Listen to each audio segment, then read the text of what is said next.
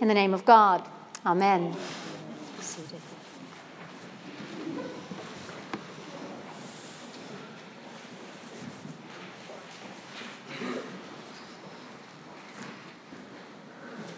It's an audacious thing for a small group of people to decide to form a spiritual community in the way and following the teachings of Jesus. The forebears of St. David's decided to do just that.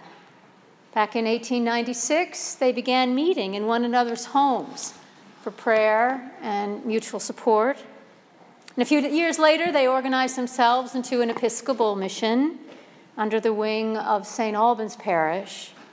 They met in rented space for a time, and then, through a gift from St. Albans, secured property and a small building, which they renamed St. David's Chapel.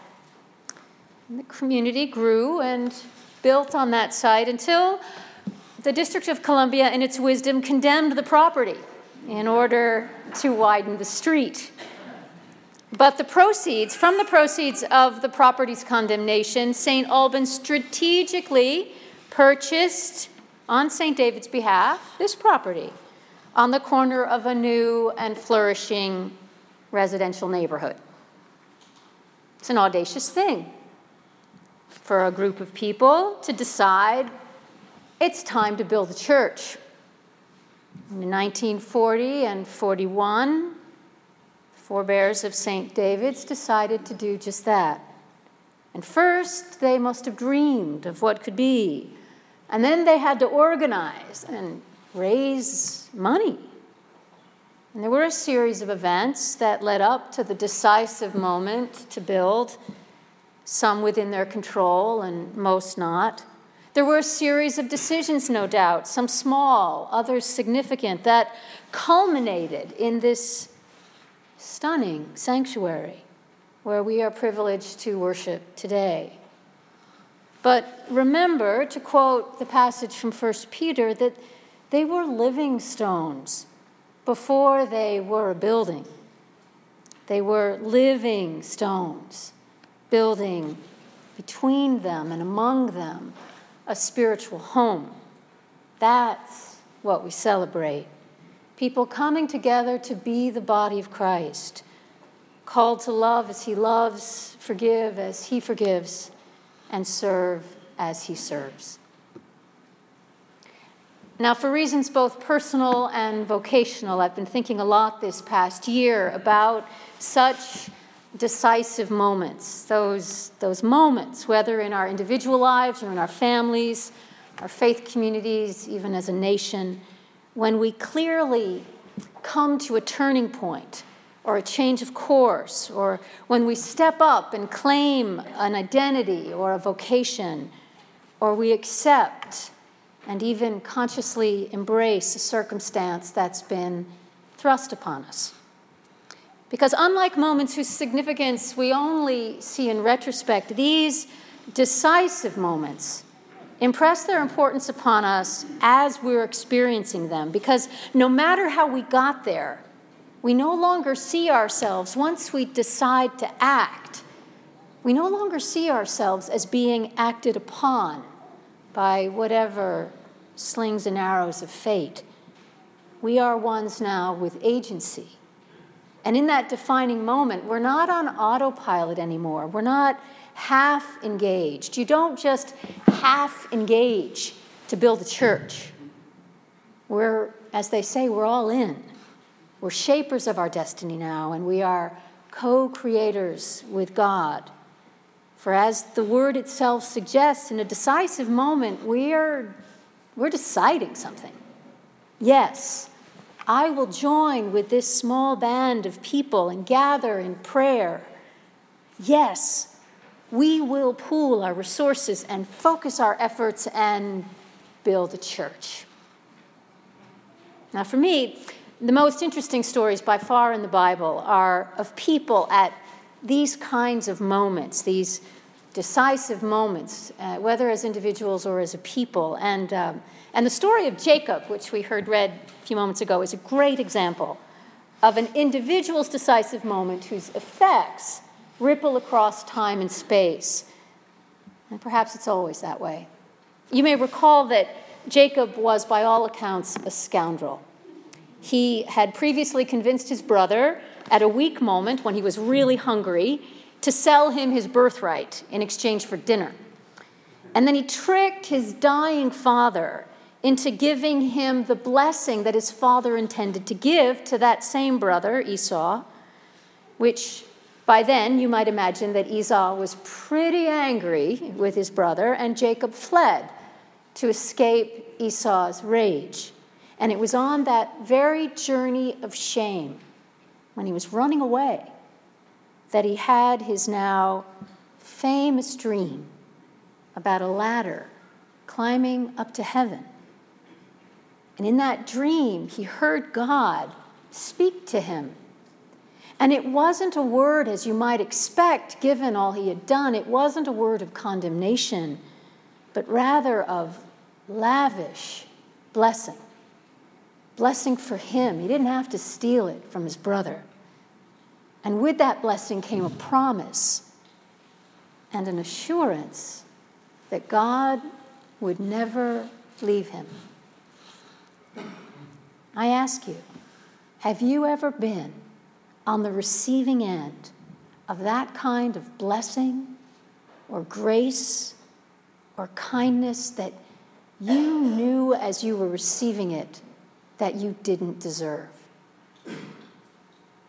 I can remember one such experience. It actually happened to me the first time I entered Washington National Cathedral.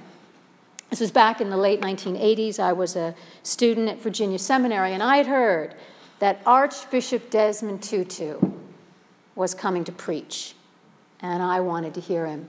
This was, you may recall, at the height of the anti apartheid movement when there were daily protests outside the South African embassy, and Bishop John Walker was among those arrested on a regular basis. This was this was a heady time, and I was in my 20s, and the cathedral that day was packed, and the excitement was palpable. And when Tutu rose to preach, he smiled his broad smile and he looked out at all of us and he thanked each and every one of us for how fervently we were praying for the people of South Africa and all that we were doing, each and every one of us, to end apartheid. And he went on and on. You have no idea, he said, how much your prayers and your efforts mean to us. You are our inspiration. And then he extended his hands in blessing. And I sat there embarrassed and ashamed because I hadn't once prayed for the people of South Africa. And I certainly hadn't done anything brave on their behalf. But after that first wave of shame passed over me, another feeling came. And I realized I wanted to be worthy of Desmond Tutu's gratitude. I wanted to be the kind of person to receive that blessing. I wanted to grow large enough inside myself to hold what he was so freely giving to all of us. And I left the cathedral, changed person. I wonder if something like that happened to Jacob when he woke up from his dream ladder. Whatever unworthiness he may have felt at first, whatever happened inside him, he stepped up to receive the blessing God had for him. And he resolved to live as one worthy of it. And that decision not only changed the course of his life, it changed the course of the people of Israel. He went on to suffer, endure suffering without complaint. He eventually returned to reconcile with the brother he betrayed. He became one of the pillars, the spiritual pillars of ancient Israel. A decisive moment to receive an undeserved blessing. Of course, we can come to such moments through tragedy as well. I've just finished reading the most extraordinary memoir entitled When Breath Becomes Air. It's written by a young neurosurgeon by the name of Paul Kalanithi, who, near the end of his medical residency, was diagnosed with stage four lung cancer. And with that diagnosis, the, the future he had imagined for his life, the one he was just about to realize, the culmination of all those years of striving, it just evaporated, it's gone. And I wonder, what would I do? What would you do if suddenly everything we had worked to accomplish or become was taken from us that suddenly? Severe illness wasn't life altering for me, he said. It was life shattering. It felt less like an epiphany, a piercing of light, and more like someone had just firebombed the path ahead of me, and I was going to have to work around it. But one decision he made, once performing surgery was no longer an option, was to write something he planned to do later in life. And what he wrote is extraordinary, all the more precious given that he would only have one book to write. And another decision that he made, that he and his wife made together, was to have a child. His wife asked him, don't you think saying goodbye to your child will make your death all the more painful? And he responded, Wouldn't it be great if it did? In the time that they had left, they decided they weren't going to take the easy path, they weren't going to avoid suffering. They would carry on living in the face of his death. I began to realize, he said, that coming into such close contact with my own mortality had changed both nothing and everything. Before my cancer, I knew someday I would die, I didn't know when. After my diagnosis, I knew someday I would die, I didn't know when. But I knew it more acutely. And I've learned that there is no other way to live. Had he lived, he would have done, surely would have done extraordinary things. But when diagnosed with terminal illness himself, he chose to write about the dying process from within. It's unusual in this country to die at age 36, he said, but you know, dying isn't unusual. So let me tell you what it's like. That's what I'm aiming for.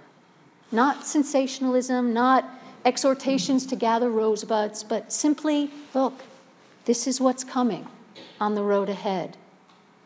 And he described the terrain of it step by step as he walked. And I wonder, in response to countless undeserved blessings or our inevitable mortality, I wonder if the most important decisions are the ones that we make every day, the little ones, the ones that inform how we spend our time, where we focus our energies, how we respond to the beauty and the heartache all around us. Because step by step, those small decisions, they put us on a path, a way of living and being in the world. And from time to time, they culminate in a decisive way, not only for ourselves, but for those around us and for generations to come. Now, the reason, or one of the reasons, I find myself thinking about these decisive moments the ones we make as individuals and in community and, and uh, as a species, is that I believe, as your bishop, that we are at such a decisive moment now. Um, as a people, and in a smaller yet important way, as those of us called to walk in the way of Jesus in this particular church, the Episcopal Church. And I'll leave the larger conversations about the nation and the species for another day. But in honor of your forebears who decided to be a community and to build this church, I'd like you to consider with me some of the things we face as a church. Because, like you, I love the Episcopal Church. I love its worship, its sacramental worldview, its generous theology that engages Jesus yet embraces the truths of science, opened, opens us to the mysteries of other faiths. I love its appreciation of ambiguity, its intellectual curiosity, and understanding that doubt is evidence of faith with a pulse. And for years, for years, I felt a claim on my heart to do everything in my power that communities like this one, like St. David's, might learn to thrive in a culture and a world so vastly different than the one that surrounded it when our forebears built this church 75 years ago. Because I'd like more people to know and experience Christ through the treasured insights and expressions of this church. And every day, I ask myself, what can we do now, right now, so that in five or 10 or 75 years, we are stronger than we are now, with greater capacity to fulfill the amazing vision God has entrusted to us. And two of the things that occur to me are actually the very same things that your forebears did when they first came together as Christian community. The very same things. First, to create a culture of small gatherings in our homes, in our homes, for prayer and for study and for support through the joys and pains of life's passages. Some of the most successful, actually, some of the largest churches in this country organize themselves in precisely that way as small communities of people gathering in one another's homes. And they engage not only themselves, but their neighborhoods. It's a way to take our own journey seriously, to commit to each other, and to engage those around us, invite others in with life changing potential. And we know how to do this as a church, it's, it's in your DNA. And second, to work in collaboration with other congregations, as St. David's did in the early days of its life with St. Albans you know, most of our churches now function as if everything about their destiny rises and falls on them, their shoulders alone. Every single one of them, all 88. And having served as your bishop now for four years, I am convinced it's not going to work. That the challenges we face are bigger than any one congregation can face alone. The opportunities are greater, and the vision God has given us is way bigger than what any one congregation can realize on its own. And that's how we started. St. David's was in alignment with St. Albans, that was also planting St. Patrick's and St. Columba's and that little tiny church next door, Washington National Cathedral. We could do that again. We could, we could go back to the way we started with our congregations sharing resources, sharing clergy, sharing staff, serving our wider community together. And why would it matter if we did? You'll have to answer that for yourself. For me, it's because of Jesus, who he was and how he lived, what he taught about the ways of God, which is the way of love in this world and the world needs a lot of love right now.